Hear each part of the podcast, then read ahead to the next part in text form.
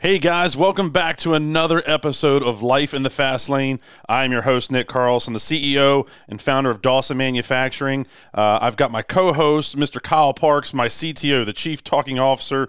Uh, how you doing this morning, buddy? I'm good. It was an action-packed weekend. Started with a birthday party, and then it went to running errands all over Timbuktu, and and then a, top it off with a wedding. So Wow. I didn't drink too much. I only Good. had a beer. Good. Um, and then ended up having way too much Olive Garden. so I am I'm stuffed. Awesome. Well, I have, excuse me, I have an incredible guest. This gentleman has got credentials out the ass. Yes. He is an industry leader, a titan at what he does. He he takes no bullshit from anybody, and he is just he's a leader. He- My kinda he's- guy. He's a definition of a leader. Uh, I guess without further ado, we're going to introduce him. His name is Kory Ballard, and we are very excited to have you on, sir. How are you? Doing good, guys. I appreciate being on and uh, appreciate the kind words. I don't know if it's all exactly true, but we, we certainly appreciate it and try to do our best over here. It's so humble, Yes. so freaking humble. He's he's got he's got some experience at this apparently.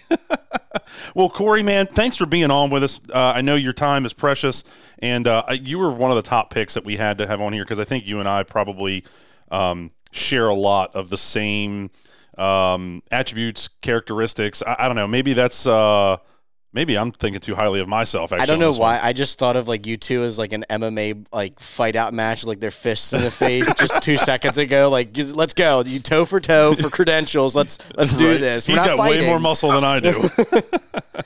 Well, I think there's weight classes for a reason. I think I'm outsized, boys. A Well, at this point, I'm like, all right, let's do credentials, not fighting. right, right, right. okay, okay. There we go. I like my. I, li- I don't mind that. Yeah, I'm, I'm I'm getting a little too old. People are like, uh, I mean, I, I'm almost, you know, I'm 48 years old, and it's kind of funny. People are like, how much do you bench? And I'm, I'm like, listen, boys, I'm 48. Um, I'm not that tough anymore. It's all for show. Right. it's I'm- all for show. I am totally with you. Well, you're man, you're doing a great job of keeping yourself in shape, and it's obvious when you're doing all your videos. It's it's you are an impressive person, and that takes you know it's not the muscles for me; it's the dedication that you have to to hold on to what you've got and you know maintain it. That's tough to hold that momentum. So Yeah. big time kudos yeah, to you. appreciate that. It's yeah, I it's appreciate it's that. a, And the key to it, I just say the key to it, you know, a lot of guys, you know, for me, it's just consistency. Whatever you want to do in life, um, whether it's be a great dad, be a great husband, be a great business leader, be in good shape, whatever, financial responsibility is, is just consistency. You know, I just find that, you know, so many people want to get in shape in a week. They want to get rich in a week. They want, you know, they want these quick results. And the only thing I've ever learned is, man, you've got to do it consistently. And, you know that that fitness side for me um, is just part of my routine. It's just it's what I've done for 25 or 30 years straight. It's part of my daily routine, and I just make it a habit. And um, there's no magic sauce. There's no tricks to it. It's just consistency and trying to you know trying to always be my best and and be healthy and and you know so I can stay around and and you know do this as long as I can. I, I tell my kids jokingly that I'm going to live to be 120, so they better you know. I, I don't drink alcohol i don't smoke i i just try to be healthy as i can be. I'm, I'm a little stressed out at times but i've done a much better job managing that over the last few years and and really re, you know kind of reprioritizing what's really important. And so yeah i appreciate that. I just i just try to stay super consistent in everything i do and and uh, that usually uh, you know if you stay consistent put the work in day and you know day in and day out um, the results start to take care of themselves Absolutely. So, real quick for everybody, give me like a, a two minute rundown on, on who Kory Ballard is, a real quick credentials list. Um, could be personal, could be business wise, just so people that may not know you, you know, gi- give them an idea who you are and, and kind of where you stand today.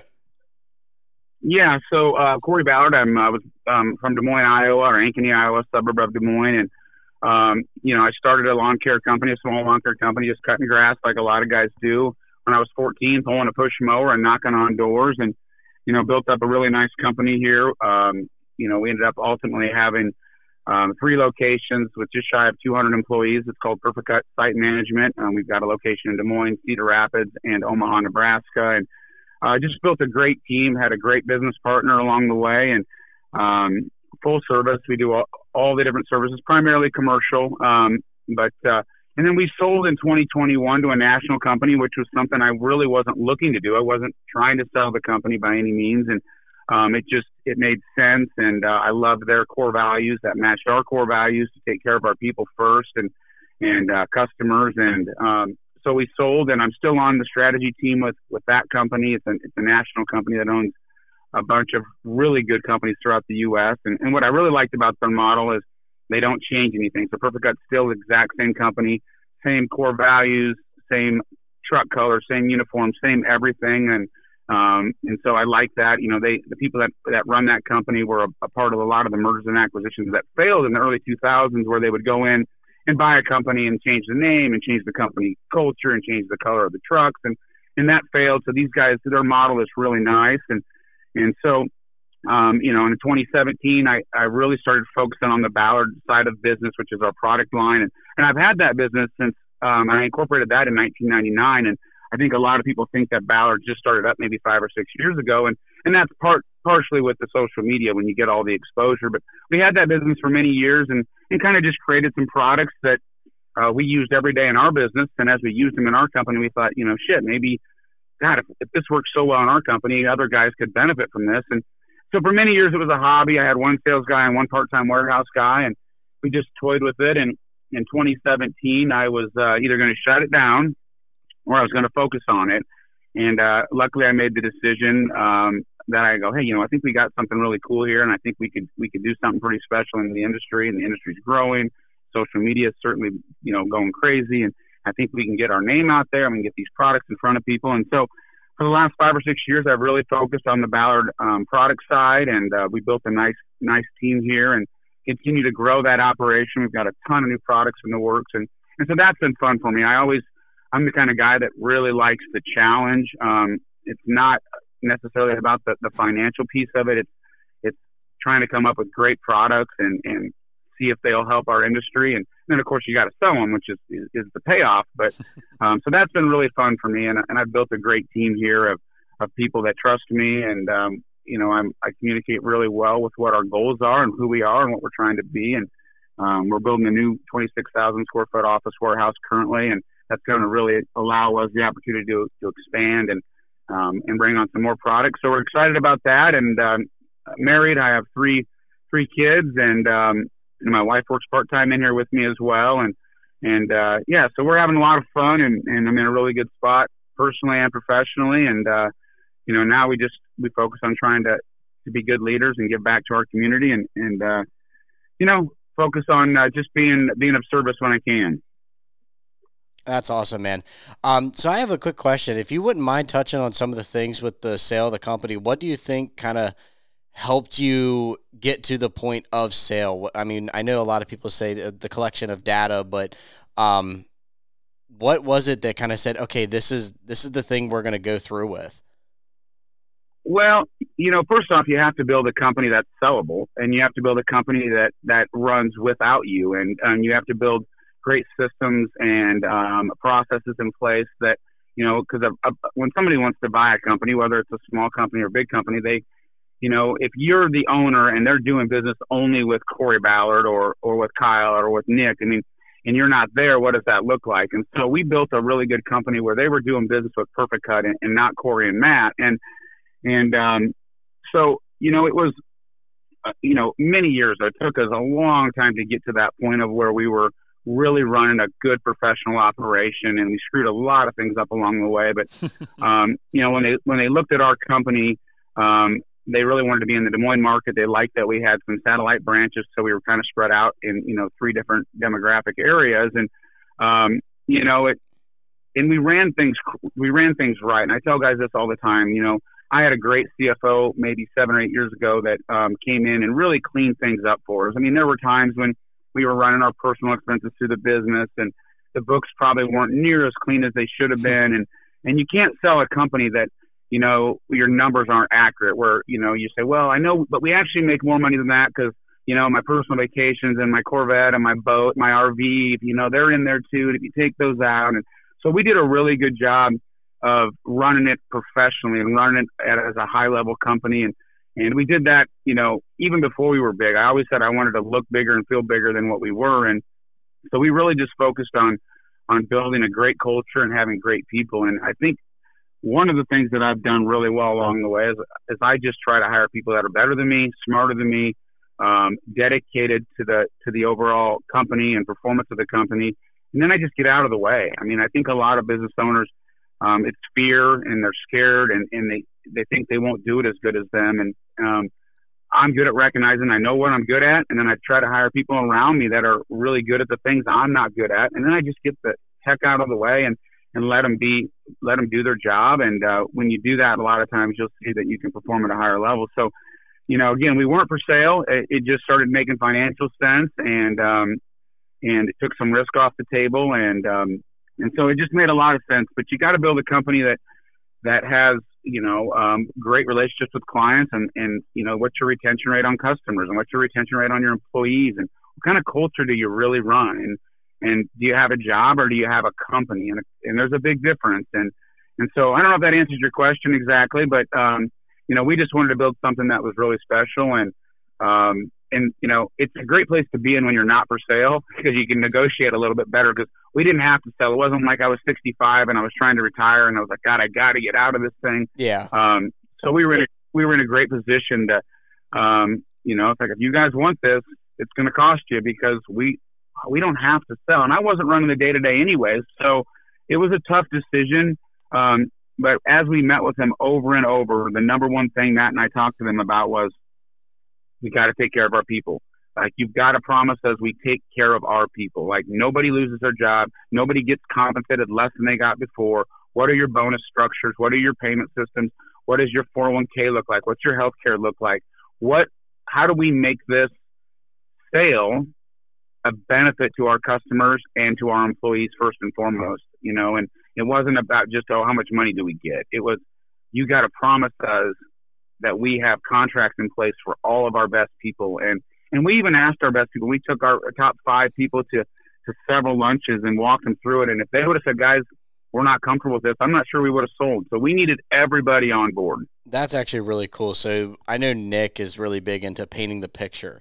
Um, so what were some of the things you did to paint that picture? What was the picture for you? I mean, when it came to the sale, just out of curiosity, if you don't mind sharing.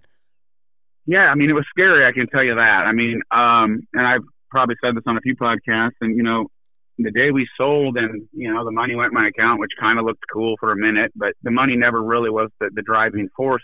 You yeah. know, I sat in my truck and cried. I, I sat in my truck and cried. I mean, that day, I saw like 25 Perficut trucks. I could not get away from blue trucks. They, they yeah. like I could that had to be the record amount of blue trucks I saw in a day in my life, and and I I was actually at the gym. I sat out in the parking lot and I just sat there and cried. My wife's like, "Hey, do you want to go out to eat? Do you want to celebrate?" And I said, "No, babe, I actually don't. I'm just going to come home and uh, let's just order a pizza." And it was just kind of a really weird feeling, um, you know, because it was my lack of a better term, it was my baby. I started it from scratch, and and uh, so you know, but I wanted to, to paint the picture to our team that this is going to allow us to get to the next level. It's going to allow you guys as managers and field employees and foremen to grow even more. There's going to be opportunity within the company.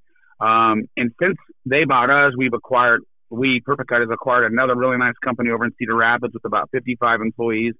Um, so it allowed, I said, we're going to have opportunity to grow and give you guys a lot of upward mobility. Um, you know, because sometimes you get to a point where you have all these great people and really there's nowhere for them to go unless you're growing. And they're just that we have some people that like, man, I, I'd love to make you an account manager. But we just don't have any room for you right now. And and then you start to lose some of your best people. So we looked at it and sold it as an opportunity for all of our people to level up and uh, take this thing to the next level. And um, we've got some pretty lofty goals for Perficut. I'm still involved, like I said. Um, excuse me, guys. Um, and I and I rolled some you know I rolled some stock into the parent company, so I've still got some skin in the game. And and you know for me it was super important that the legacy of Perficut continue on. I I would hate to look back, you know, in five or ten years and see the company not be what it once was, and see you know beat up trucks or poor quality work or people not carrying out the core values that were so important to us. So um, that was a big part of our due diligence was you know, they wanted to spend a lot of time talking about customers and dollars, and we wanted to spend a bunch of time talking about core values and, and, and our employees. And so um, that was what was important for us. So it was just painting a picture of, you know, opportunity for our people.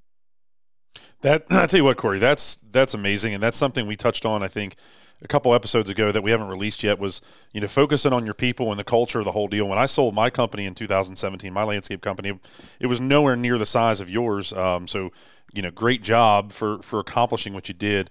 Um, I think I did a hell of a job too myself, but nowhere near on the level you did. Um, but when I when I sold my company to the the firm that I am selling to, I told them I will not sell this to you unless my team has a a structure built in to where they're going to see pay raises, they're going to have all the different things lined up for the next 5 years.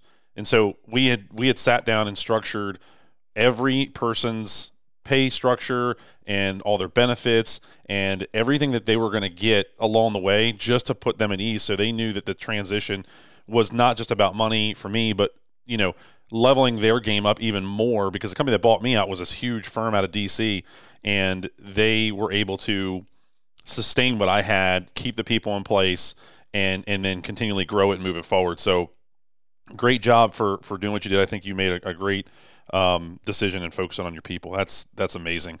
Um, yeah, you know one one one thing, Nick. I'll just say real quick. One of the things that on our on our podcast, The Green Grind, um, little shameless plug there, but all the people we've had on that's been super successful. We've had some people on that have had huge companies, and every single one of them that we've had on, all they talk about is their people. Those successful ones just talk about people. They don't talk about you know, F three fifties and jacked up Chevys and Dodge pickups and cool mowers and skid loaders and, you know, mulch mates. They talk about my people. And that's what I love. I, I think most successful people really focus on their people. Um, the equipment's cool, right? And, and having great customers super important. But they all the common thread that we keep getting when we have successful business owners on is they all talk about their people. They never talk about money. It's crazy. They never talk about money. Yep. They always talk about people, and that's that's the common thread that I've noticed with successful business owners. Well, and the reason I believe that is, Kory, is that it's because any Yahoo can go out there and buy a truck or a mower or a mulch mate or a powder coating booth or a building. You know, all that's just a stroke of a pen away and getting a loan. Any Yahoo can do that. But to put together a team, I can't buy my team. I can't buy the culture. Right. That is something that I have to cultivate and nurture and move along and paint pictures and repaint pictures and you know lay out a, a, hell of a roadmap in front of all of us, not just me but my entire team for what it looks like for them, what it looks like for the company, and so on and so forth, and try to you know not be a, a, a fortune teller, a future teller, whatever you want to call it, but you know try to show what it's going to be like. That way, it's kind of like I, I, always use this analogy pushing a car. If I tried to push a car by myself, granted, yeah, I'm a big guy and I can probably get it to move, but it's going to be a hell of a lot easier and a lot better and faster if my entire team's pushing all at the exact same time. Hence what we did with the yep. Saleen. Yeah, when we so Kory, we, we picked up a Saleen Mustang for me from a buddy of mine. Um, he actually committed suicide ten years ago. So anybody that struggles with you know, suicidal thoughts, call nine eight eight. That's a big one for me, Kory. Um, you know, th- there's a lot of people out there that have a lot of uh, mental frustrations. I've been one of them in the past. My buddy, I lost my best friend to it. Um, so we always put that in almost every episode, just because I think it's a, a great cause. Um, but yeah, I don't know if you know that. Call nine eight eight. That's it's amazing. Somebody's there to talk to you. So um, either way. So one of the first questions we haven't even got to the list we've got here, Kory, but uh, and we're going to try to keep this thing under an hour um, if that's okay with you. But it's uh, one of the first things I wanted to to jump into. Um, your driving force, man. Like I can tell you, my driving force has always been I came from nothing, like literally homelessness, and I'm scared to death of it, and I'm scared to to ever see anybody go through it, and it's terrible. Um, you know, what was your driving force? You know, you started at 14 years old, and you kept fighting, and you know, you started a new business. And I know the, the story of you and your wife were just fighting and grinding and fighting and grinding through that. And one day, it's like you looked at each other and you went, like, "Is this actually worth it?" Right. So through all that, what was the thing that kept Kory so freaking driven?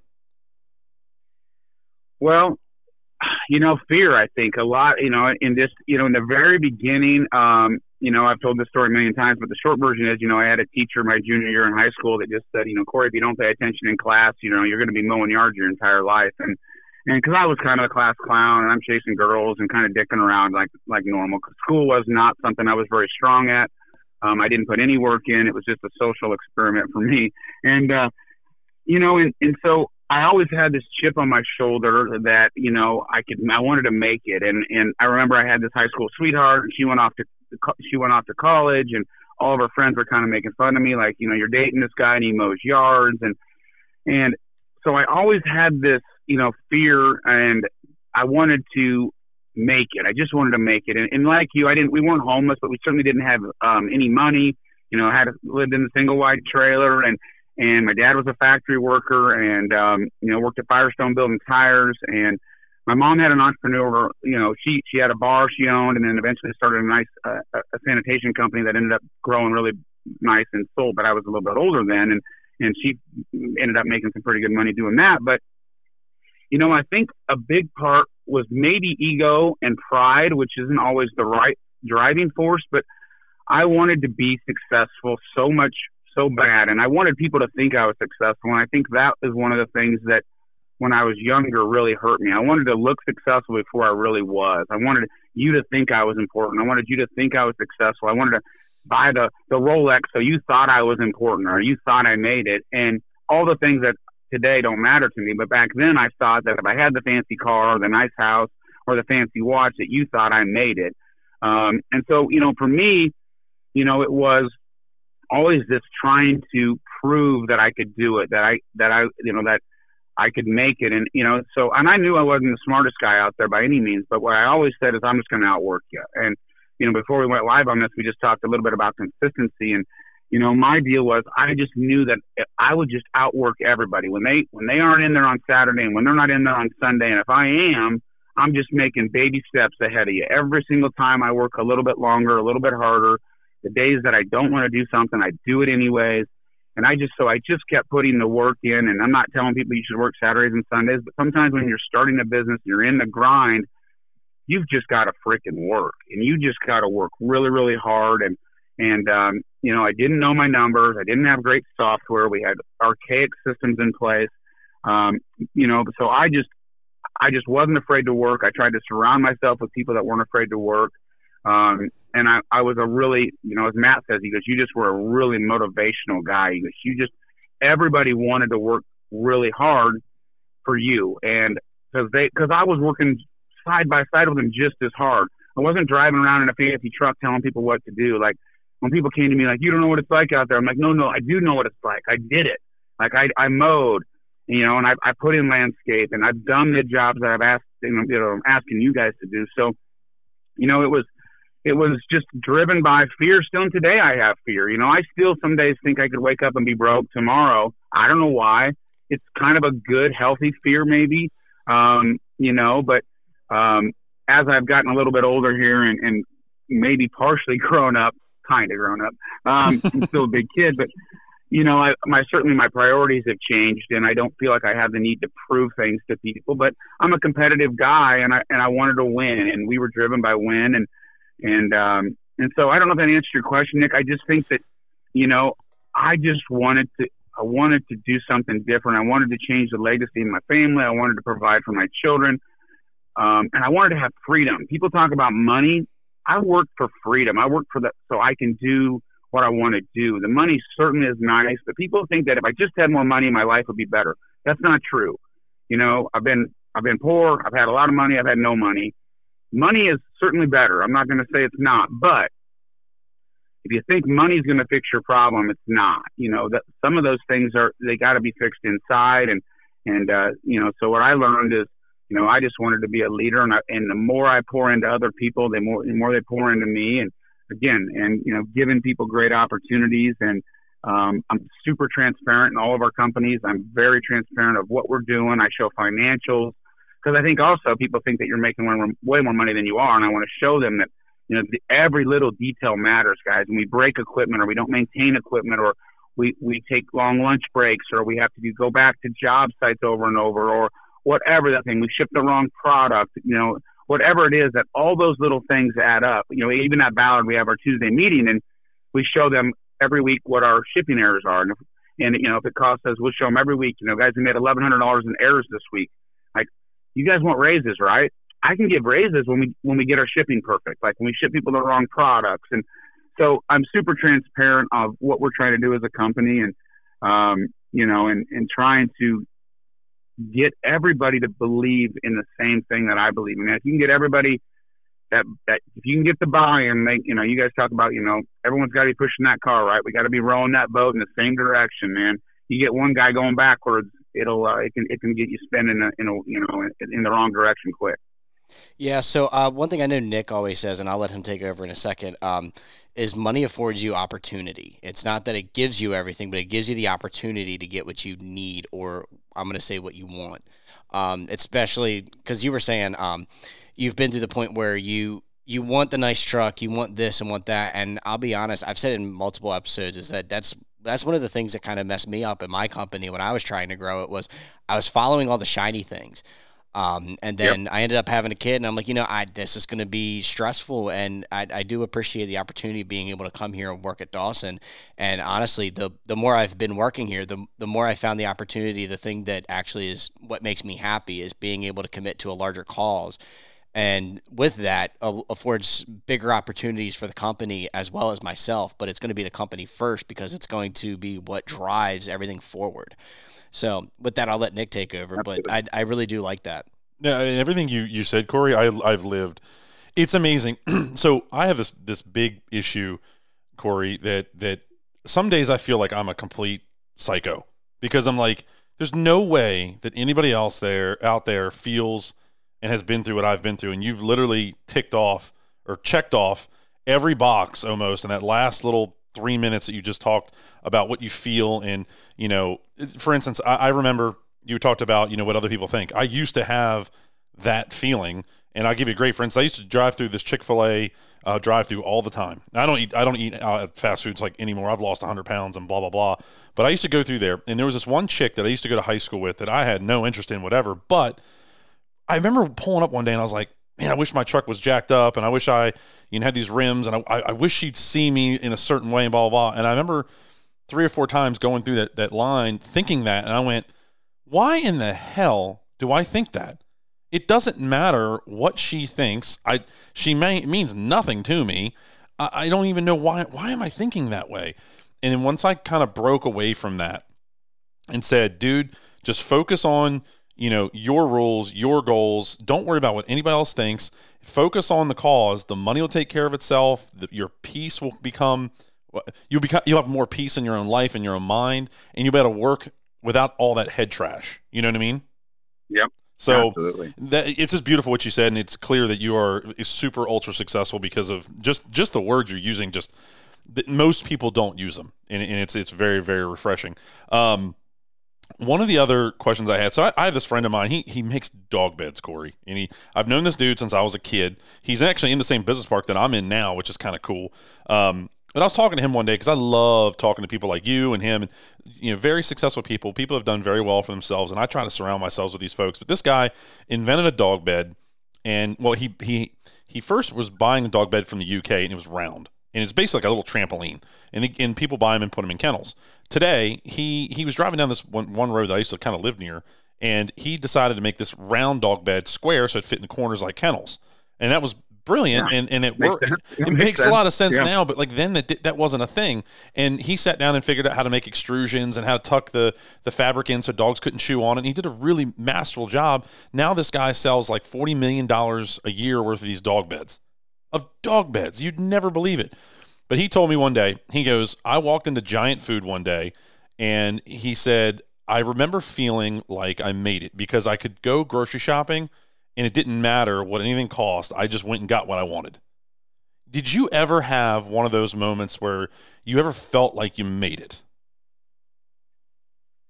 Oh, good question. I mean, yeah, I had a lot of them along the way, and um, you know, and I think, God, that's a good one. That's a tough one. You know, I had a lot of those moments along the way that we thought that I thought I made it, but I don't know that I knew what made it really meant because, you know, I thought I made it maybe business wise or, or, or financially, but I still wasn't being the best version of me I could be. You know, in my younger years, I was drinking and I, I wasn't a great husband and, and I was solely focused on business. And so I thought that I made it when we had a bunch of trucks and a bunch of employees and I thought I made it right and and I and what I learned though that I wasn't a very good I wasn't being the best version of myself. I wasn't you know I got divorced. I wasn't a great husband. I was out doing things you're not supposed to do.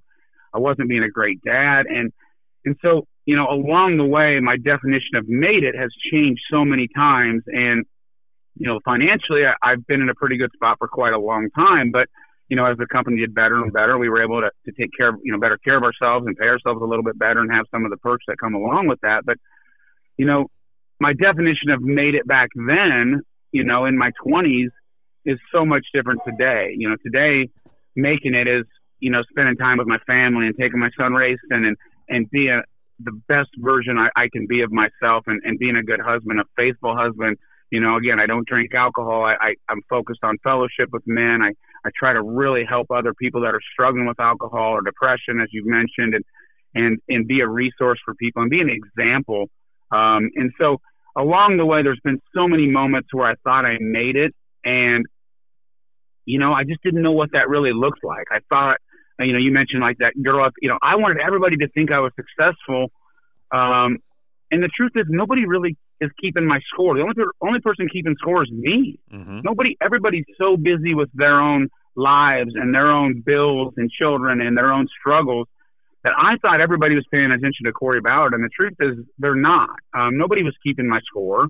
I was keeping score, and and when I quit focusing on everybody else, like you had mentioned, you know, I was so worried, like, oh my God, you see so and so got two new trucks and I want one of those and I need more of those. And, and, you know, my measuring stick was just so goofy for so long. Um, and it, it took, it just took me really getting honest with myself and, and, um, surrounding myself with better people. I was hanging with people that were extremely successful on paper but living pretty unhappy lives. They weren't great husbands. They weren't great fathers. They had money and super cool trucks and airplanes and all the shit that I thought I wanted, the big fancy house. But if I really looked at their relationships and the type of person they were, um, my moral compass was off. They weren't really good people. They weren't great people. Um, and I thought I wanted what they had. I remember this mentor I had I'd go fishing with them. Uh, well, we didn't fish. We run around on his boat and drank beer and smoked cigars. And he he was married and had a girlfriend. I thought it was so cool that he had a wife and a girlfriend. That's how fucked up I was. I thought that was so cool that he had a beautiful wife and family and a girlfriend. That's how screwed up I was because that was the picture in my head of success, right? And I look back now and I'm like, what was wrong with me? I thought that was cool. I was like, man, that's so cool. And he's living the life, man. He's got it. He made it. Now today, if somebody tells me they got a wife and a girlfriend, I'll punch him in the face. I'm like, dude, if you don't if you don't want to be faithful to your wife, just just get divorced, man. That's not fair. It's not fair to your kids. It's not fair to your wife. Like I don't I don't look up to you actually. I think it's chicken shit. And so, but back then I would have told you that was pretty cool, you know, or you know, and and so you know, I don't know if that even answers your question. I just know that I've had so many ups and downs through the through the course of my career that um, moments we thought we made it, and then luckily I've been humbled enough where you know I mentioned you know we hit the ten million dollar market Perficut. You know we we didn't make any money that year, and then we almost filed bankruptcy. We had a bunch of clients during the recession not pay us, so we had about two million dollars we didn't collect over an eighteen month period. All these big builders we were doing all this work for, they all filed bankruptcy. We didn't have had this great looking business on the outside and we had no cash. And I remember sitting in the bankruptcy attorney's office and I thought to myself, how, how the fuck did I get here? Like, they're telling me, like, we'll keep your business open. You're going to work for the bank and you're going to, here's going to be your salary. And I'm thinking, oh my God. And then, but you know what? Here's how screwed up I was, guys. All I thought about is what's everybody going to think? They're going to think I failed. I wasn't thinking about my family. I was so, all I was worried about was what, what is everybody else going to think? that Kory didn't make it. He failed. Oh. Totally screwed up. I mean, and and we didn't. We walked out of there and I said, guys, we're not filing bankruptcy. Let's let's let's have an auction. Let's sell the equipment we're not using. Let's figure out how we can run this thing lean and mean. Let's get back to business. Let's no way, no way I'm working for the bank. We got this. Let's let's buckle down. Let's reduce our salaries. Let's sell some equipment we don't need. We sold one of the facilities we weren't using. Let's let's let's refocus. And that was one of the best lessons that that I learned. And so sometimes getting your ass kicked is the best thing that a guy like me needs. I, I couldn't agree with you more. Uh, I've I've literally sat in bankruptcy attorneys' offices as well at here at Dawson Manufacturing early on. Um, not not for the sense of like I messed up, but like timing uh, was horrible. Vendors fell on their face, lost entire sell season, and what all that taught me was how to how to operate as thin as possible, not worry about all the noise, and it's all gonna. I always tell Kyle around here and everybody else, everybody has their position, everybody does their thing, but the mentality I have is no, nothing gets by Nick, zero. If it if it happens, I try to let everybody do their thing and get everything done, and then once it gets to me, the bullshit stops with me, and I'll step in and I'll handle right. it. And you seem like you're exactly the exact same way, and it's it's incredible to hear you know your your story and your mentality and and how you attack things and you know it just to me it's it's incredible like it must be just years of uh, of fighting and and trying to drive through all the pain that must you know you said it very it was one of my favorite things you've said so far and you said it was the first word out of your mouth you know one of the things that drives you is fear and i say that all the time. And people argue with me constantly and they're like fear's a bad thing. No fear keeps you honest. And that is a, yeah. that to me is is one of the biggest driving forces in the world is fear. Because like we don't go out there and, and, steal stuff because we're scared to get arrested. You know what i mean? It's as simple as that. Um, so okay. I i wanted to be careful with this one because i know as soon as i crack this one open it's going to be a, a, a little while because i love racing. But the racing bug where did that come from for you for me you know i was in third grade and my, my father was like, hey, we should get you into racing. We went to like local BS rental go kart track. It was you know dumb. It's still open to this day, and it's it's a junk go. It's not. It's just a rental go kart track. You bump against the walls. It's not real like what you and I do. Um, and, and this kid was in school. His name was Willie. He had a white shirt on with red um, lettering on it. They had basically a go kart. And I was like, what, what's up with the go kart shirt? And he's like, oh, my dad just bought this go kart track down in Northern Virginia. Um, I was like, hey, can I get your dad's number? I'll give it to my dad. We can hook up and maybe come down there and check it out. We checked it out, bought a go kart, and the rest was history. And I ended up becoming, you know, five time champions, one of the best drivers through the mid 2000s. Had, you know, offers from Roush and Penske and all this until the economy crashed. And then I lost everything and went to work, you know, really hard on my landscape company, which is why I started my landscape company, was to fund the racing. So that's my story of how I got started. You know, where did your racing bug come from? Yeah, I mean, so from a pretty you know young age, you know, we, my dad bought me a motorcycle, and I loved that. And then he, we bought a three wheelers, and we were kind of racing three wheelers and driving them around, and and a couple buddies were racing go karts at this local just dirt track, and you know, I think I was 11, and my dad put me in a go kart, and we got our asses kicked for the first year, you know, just like always, just got my butt kicked, and and um, I thought I was good, and I wasn't, and uh, you know, and then as we got better and better, you know, and started winning and, and won some national championships and had some fun you know, it was just something that, you know, first off, I got to spend time with my dad, and and that was so cool, and and it taught me a lot. You know, my dad's crazy competitive, and when I would lose, he wouldn't talk to me, and maybe that's not great parenting, but it made me really, really competitive, maybe to a fault at times. Um, because I hate losing and I wish I was a little bit better of a loser at times. I wish I could do it a little more humbly and I'm, I'm getting better at it. But, uh, you know, I love the competition. I love that again, you have to drive the car, but to win the race, it's the work that's done throughout the week, just like in business or whatever. Like, just like football, right? They play the game on Sunday, but why do you think that they're, why do they practice all week? These guys are professionals. They've been playing football since they were little kids and they still have to practice all week to play the game Sunday. You know, why did Michael Jordan stay after and Kobe Bryant stay after and shoot free throws after practice? You don't think they know how to shoot free throws? They've shot millions of them, but I love that the work that you put in off the track would result in hopefully better results on the track. And so I love that again, putting the work in would create better results. And it's kind of the same with business, right? I mean, ultimately at the end of the day, if you just cut grass or put trees in the ground or push snow or whatever it is you do, it's all the other work you do that allows you to perform that task at a much greater level and run a successful business or successful race team or put wins in the category when you go, you know, show up on a Friday night to a track. And, and so I love the competitive nature of racing and I love what it did for my relationship with my dad and I. And we just spent so much time together and, and he taught me a lot about racing and, and, and winning. And, and then when you lose, man, losing, and man, sometimes the best thing that can happen to you is you get beat and you start to figure out, okay, how can we be better? And, and same in business, man. When you lose a client or you get beat or you have a bad month, you go back to the drawing board. How do we get better? And um, and we wanted to race against the best people in the country. We could have won all the races at the local little track. I wanted to race against the best people in the country because I wanted to know where we stood. And that's the same with business. I want to compete against high quality companies because I want to see if we can. I mean, what what are we? What level are we at? And and so for many many years we didn't. You know, we got out of racing. We raced for a long time, and I got out. We just didn't have a lot of money, and and uh, I wanted to get in fancy truck when I turned 16 and chase girls and do the stuff that I thought was important. And and then you know, many many years later, I also raced motocross, and then did a lot of other stuff. And we got back into racing now, and we've been in back in racing now about five years. And my son's racing, and um, you know, uh, his first year he was awful, and uh, you know, I I remember um, I just posted this on Facebook last week, the week before, but you know, I was gonna.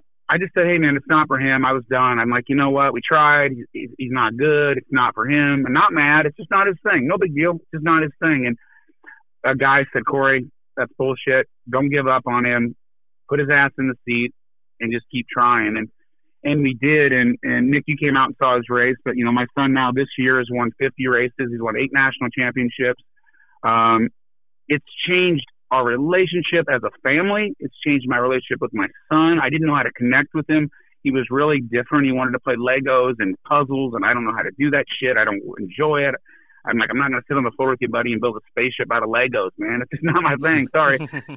and so, I, and I, and here's the crazy thing. I was almost okay with not having a great relationship with my son. I don't know why. It's so painful for me to say that, but I was almost okay with just like not having a great relationship, not having the relationship that my dad and I have, but with my son. And and when we got into racing, it changed his personality. It changed our family dynamics.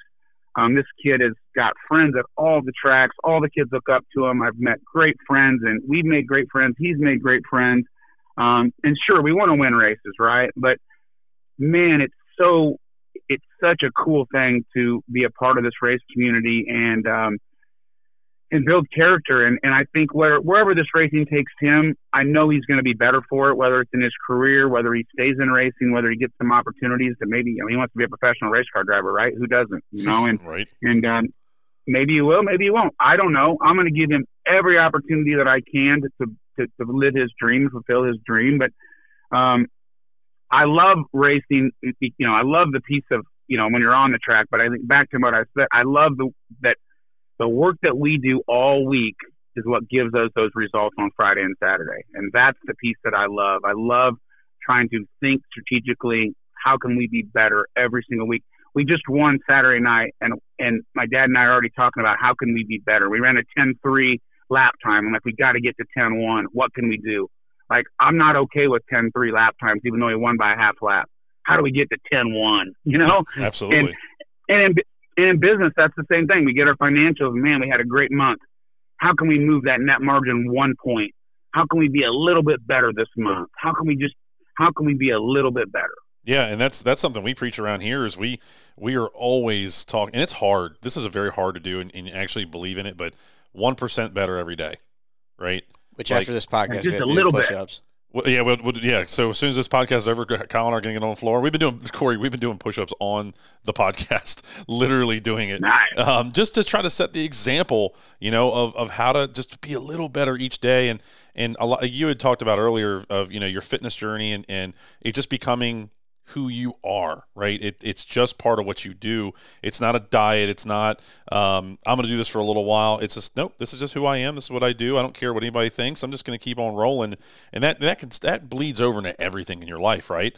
Like the reason you're Yep. super successful is because you you just every day you grinded it out just a little bit more, a little bit more. And something I always talk about, and I, I don't know where I picked this up. I don't I've never really heard anybody talk about it, but Kory, you're a high performer, right? That but to you, you're just like, that's just my normal. Right. And I talk about this all the time. If you just level up and level up and level up a little bit a day every day, it just becomes your new normal. And before you know it, you look back 10 years and you're like, holy crap, you know, look at all these people keep coming to me asking me advice or whatever. And, you know, to you and me both, I believe, we're both just going, this is just what we do every day. I, don't know. It's not that difficult. Well, it's because we, we're so conditioned to it, right? Yeah. So, you got to put the work in, consistency, you know, over and over and over, and then it's amazing. The years and days and months fly by, and all of a sudden you're like, we made it. You know, how did we get? You know, how did we get there? And, and again, it's the work that you do. And I hate when people make excuses. You know, I get up every day at four o'clock in the morning.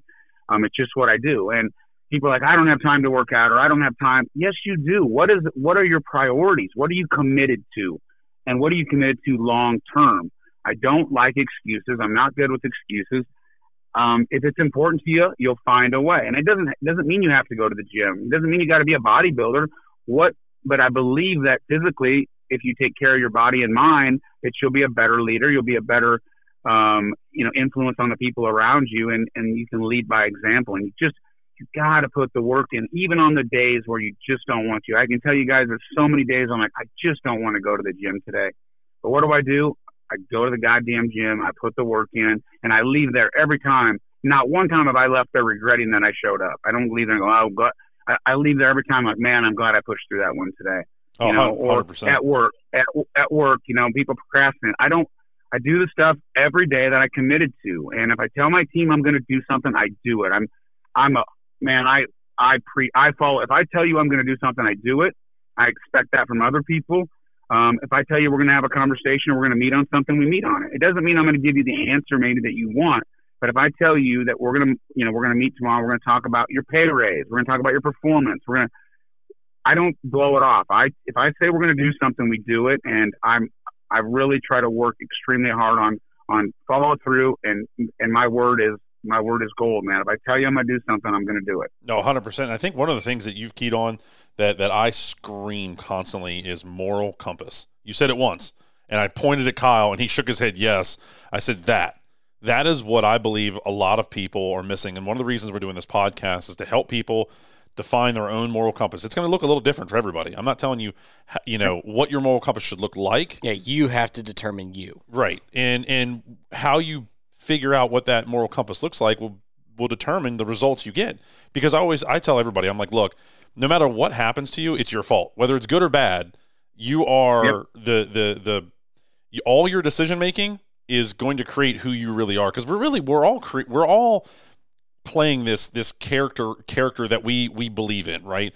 Like kory believes in racing kory believes in business and no excuses and that's the life you live in that's the character you've built and that is kory ballard right? And i believe nick carlson is exactly the same pretty close to the same damn mold just on a different timeline a little different area a little different stepping stone but you know some of us just don't have the same you know rules and, and boundaries that that you and I may have, but that's okay. But at least you have if you can just put together a moral compass and and stick to that, that is going to keep you grounded. It's going to keep you moving in the direction that you need and want to go in. And I think that's that's key. And I think a lot of people miss out on they just kind of react to life. They let kind of let life happen to them.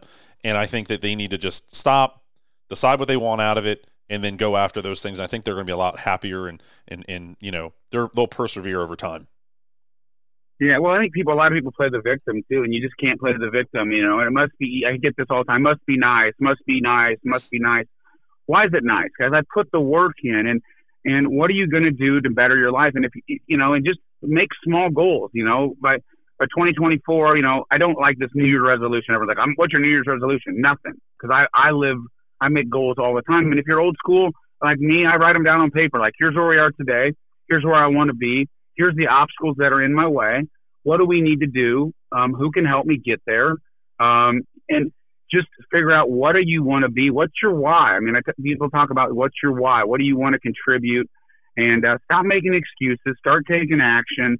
Don't. I, I just. I don't like the victim mentality. And I know not everybody has the same toolbox of skills and leadership, and maybe not the same financial situations to make things happen. But I believe that we can all you know, in America, man, you can make it if you want to make it, and it's not just put in hard work, right? Because people that pour concrete or are roofers, they they work hard. It doesn't mean they're going to make it.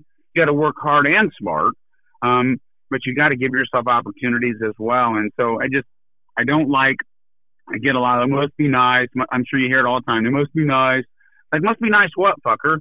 Like why don't you wake up at four in the morning and meet me at the office at five? Let's do that. Let's do that for a year straight. If you do that for a year straight and your business doesn't do better than what it's doing now, then go back to your old way. And I tell people that all the time. Like, you know, when I was doing some consulting and I had to get rid of some people because I'm like, why are you paying me to help you, but you don't want to do what I'm telling you? Like, I don't get it. Well, you don't understand. I do understand, man. I've been there. But just try it my way for six months. If your company doesn't run better, then hey, man, I, then just don't. I'll give you your money back. I don't. I don't care. I mean, I'm trying to help you level up as a leader. And, and, uh, so yeah, I mean, it's, you, just, there's so many excuses and I don't like that victim mentality. And, um, and a lot of people have it. They just believe that, you know, they're never going to make it. And if they don't believe in themselves, there's no way you're going to get, there's no way you're going to get a team of people to believe in you if you don't believe. Oh, 100%. And anybody that's listening to this, y'all better pay attention to Kory because as far as I'm concerned, I've talked to, listen, I, I have sat down and had drinks and had huge business conversations with billion dollar companies. Not one, several in my lifetime. That's one of the reasons I believe I have some decent credentials is because I've built things. I, I, built Kory. I don't know how long it took you, but in now that I'm on my second business, sold the first one, not not closed it, sold it that's a huge feat in its own in, a, in its in its own infancy. And like you talked about earlier, um, you know, I didn't sell a company called Nick's Lawn Care. It was called Laser Cut. It wasn't built around me. It was built around the systems and, and the, the the book of data that I was able to put together. And I think a lot of people misconstrued that. But um, you know, going back to to your credentials and and and you know all these people that I've sat down with the reason you, that you've made it where you are is because your attitude and your your no bullshit approach, and that's what it takes to grow companies. And like I was getting ready to say, you know, I was able to grow Dawson Manufacturing into an eight figure business in four and a half years. That is major. Like to me, I don't know about you, Kory, but I think that's major growth really fast, and that was through a freaking world pandemic. That's that's hard right. to do, and that comes from like I, I Kory, I don't know what you think. I asked Brian Fullerton uh, on, a, on a podcast, I said, what do you think about passion versus obsess- obsession? Because my opinion, I always put this out there first because I'd like to mess with people. I think passion's for pussies because passion, passion to me can fade away. It's an obsession. Yeah, it's part of the honeymoon phase. Yes. Versus the obsession yep. that lasts for a lifetime. Yeah. Passion gets you started. Obsession is what takes you the distance. Yeah. What do you think? Right. Yeah, hundred percent. I mean, you know, again, it's what are you willing to do for a long time? And I see it all the time. I see, you know, you guys see companies come and go all the time, right? And and when it gets hard, they they want to quit. You know, a, a guy that owns this nice heating and cooling company, big heating and cooling company, said to Matt, and then Matt told me, I love this. He said, you know, Matt asked him, what's the difference between people that become, you know, that are successful and not? He said, who can endure the most pain? And I really like that because, like, owning a business is painful, man. You got to make tough decisions. You got to fire people. You got to hire people. You got to make tough financial decisions. And who can endure the most pain? And, and Mike Andes, I love when he says higher, you know, lower highs, higher lows. And, you know, so you kind of have to figure out as a business leader, um, you know, when things are really good, you, you can't just get on top of the world. We made it. When things are really low, you're not like, holy shit, we're closing down. Everybody's losing their job. We got to shut this thing down. We're filing bankruptcy. And trying to figure out where that middle ground is. And, you know, it's just it's trying to figure out, you know, how to, you know, stay level and, and lead people. And um, yeah, I, I don't know. Um, I got kind of sidetracked there when I was starting to think about my different, you know, but you've got, you know, what are you willing to do for a long amount of time? And running a business, every business, I get people all the time. I mean, if I owned this company, I wouldn't even be here. I'd be on the beach drinking beer. And I go, it doesn't. I don't know anybody successful, very few, that run a business, especially like ours in the service industry or the product business, that just aren't there. I mean, you know, maybe at some point you can start to take longer vacations and you can delegate, continue to more, and you don't have to be there 70 hours a week, certainly, and that's ultimately your goal. But I'm not drinking beer on the beach, guys. Like my team relies on me to lead them, and I made a, I made a promise to them that we're going to get to this level, and I'm committed. excuse me, I'm committed to their growth. Like I want to see my people grow. I want to pay them more. I want them to buy new houses, and I want them to have, you know, I, I tell the story all the time. Like I went to Perficut's Christmas deal, and this guy who was a convicted felon and we hired, who I love, came up to me. He's like, Kory, I just bought my first house. I've never thought I'd be a homeowner. And he hugged me. and He started crying. I'm like, that's where it's at, boys. Like that's where it's at. That 100%. dude just bought his first house. He was a convicted felon. We gave him an opportunity. That guy would lick the shop floor if I asked him to. He just asked me what corner to start in. I said, Bobby, I need you to lick that. He, you know, and, and but man, when you when you love on your people and you give them opportunity and you take care of them. And know, we are loving on our people now more than ever. I hate when people say my people are just tools in my company. That's bullshit. I fucking hate that. That's bullshit. Man, my people are everything to us. And, you know, if you just think that they're tools to get the job done, man, I, I wish you all the best, but it's going to be a tough road. Well, and, and something I picked up on, I've talked about, about this in the podcast. You know, you're not calling them employees, you're calling them people You know, it's your team, it's your crew. I think using those, like to me, I don't like using the term employees because I feel like that's kind of degrading and, and it puts a number on them. And I think that's terrible. I think that, you know, if you treat your people right, that will ooze out into the field through your products, you know, or your services, or and, and out into your customer base, and then that will return tenfold. Yeah. Period. Yeah, absolutely. So They're team members. They're team members. We're in this together. We're a team. Yep. I need them. You know, they. I mean, I, you know, I need those people, and and they they, you know, it, they are part of something bigger, and I want them to go home and man, like every even from the orientation we do at Perficut, we make them watch this video, and we talk about the history of the company and who we are and what we believe in and our core values. I want them to go home to their wives, to their significant other, to their parents, and be like, I don't know what this job looks like, but this company's crazy passionate. This company is crazy about quality and their people. This company's different. yeah, Like undeniable. they got something special going on. Yep. When I put that shirt on, Yep. I, it's something different. Yep. Undeniable. Yeah, I like what you Yeah, said earlier. Is like you're the way you're leading is leading by example. So you're you're showing the guys what the vision is, you know. And I I kind of agree with you when you say, uh, if I was in this position or if I had this company, I would be on a beach drinking beer somewhere. But the problem is, if you lead by that example, your guys are going to want to do the same thing. So they're going to want to take the vacations. They're going to want to take off, and then you're not being productive. So if you're in the field and trenches with them, they're going to want to do the same thing. You know, it's around here with Nick Yeah, showing you up at, off at eight every day. You know, I'm here at seven every day, and there's sometimes I'm here a little bit earlier so I can get things cleaned up. You know, it's it's not the matter of I I want to you know take over. It's that I just I want to help show the example of you know Nick shows the example of where the company's going. I want to help lead it there.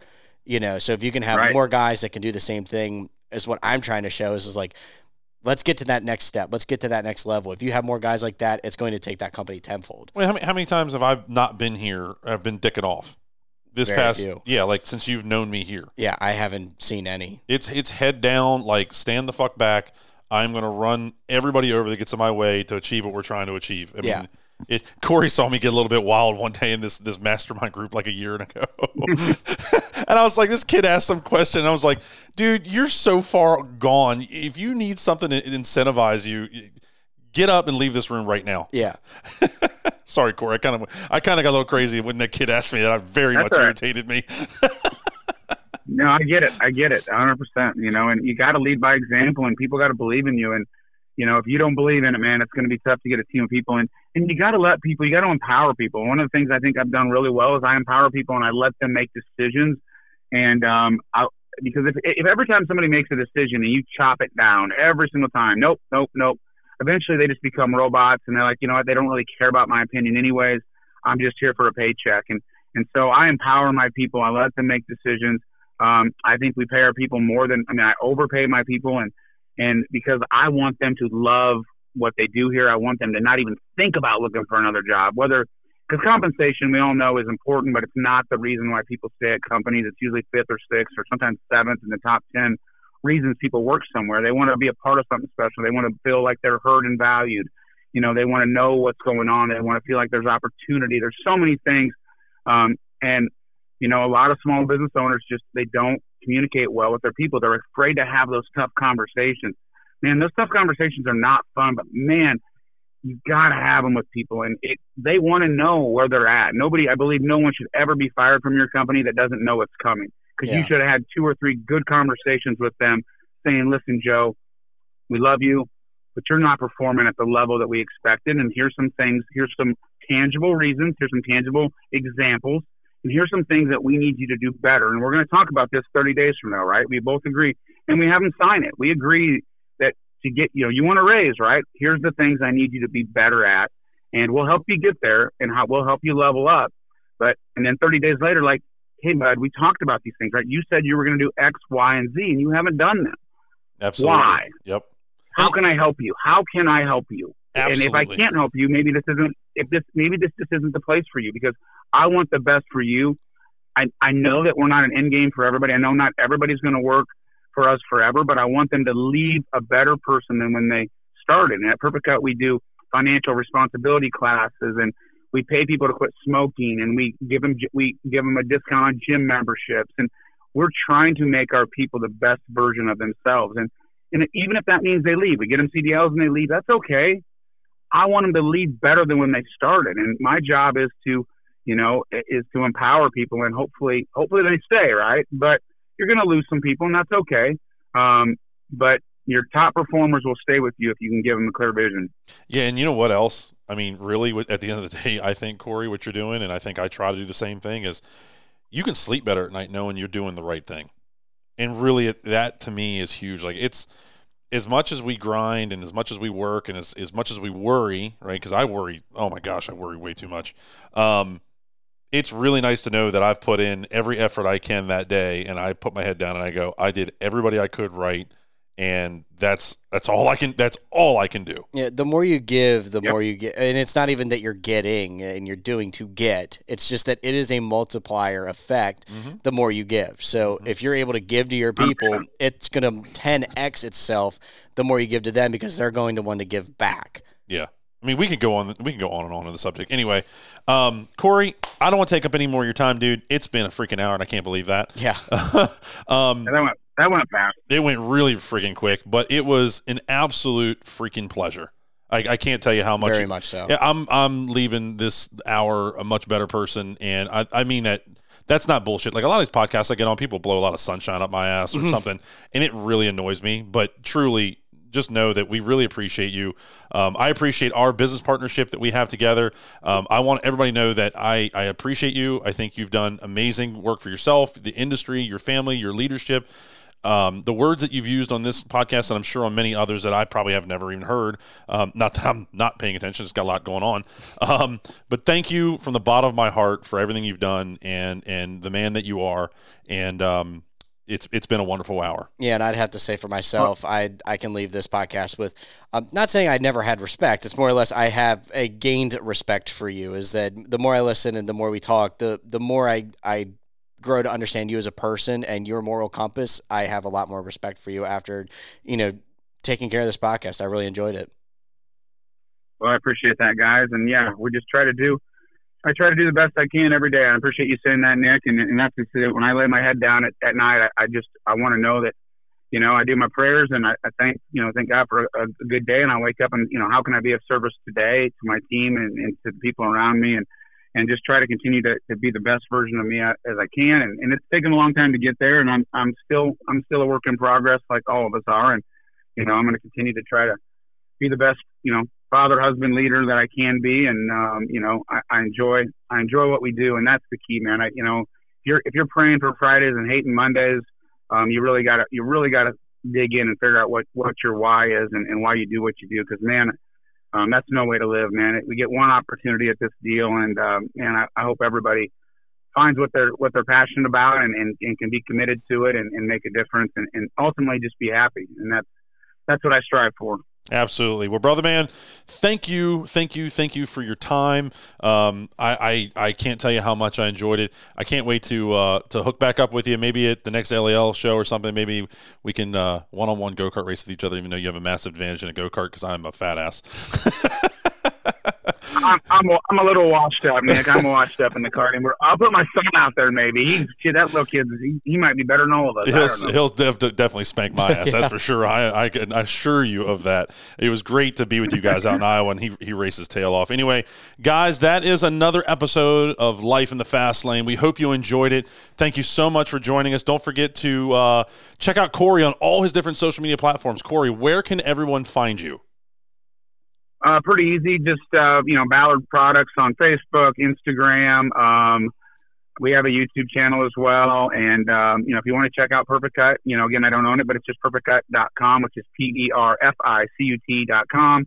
Um, we've got a lot of stuff on there that I think is pretty inspiring for guys if they're looking at, uh, you know, maybe how to make their website even better. I think we've got a great website there. And if you've got any questions, guys, I help people all the time. I'm willing to answer questions. I don't do any consulting, but my direct email is Kory, K O R Y, at ballard inc.com. Shoot me a question. I'm struggling with this. I don't know how to do this. I'm worried about growth. I will do my best. I try to get back to every single person. Um, and then if you want to check out another podcast, we have The Green Grind that drops every Tuesday. And, and Leroy Maines and I try to do a really good job on there, getting good guests and hopefully trying to inspire guys and tell some really good stories there. So I appreciate you guys having me on and, um, you know, keep, uh, keep doing what you're doing. I love the innovation because you're in a business that you know, I don't know. In the beginning, that would have been a tough one. You're trying to, you know, you, you're in a new category, and that to me, that you worked through that, um, and you guys are continuing to do some really great stuff, and and uh, it inspires me as well. So uh, keep doing what you're doing. Thanks, brother, man. Well, you have an awesome, awesome day. It's been a pleasure, and we'll catch you, uh, all you guys, on the next Life in the Fast Lane podcast. Have an awesome day, and we'll catch you later. See you. Bye. Love y'all. Bye.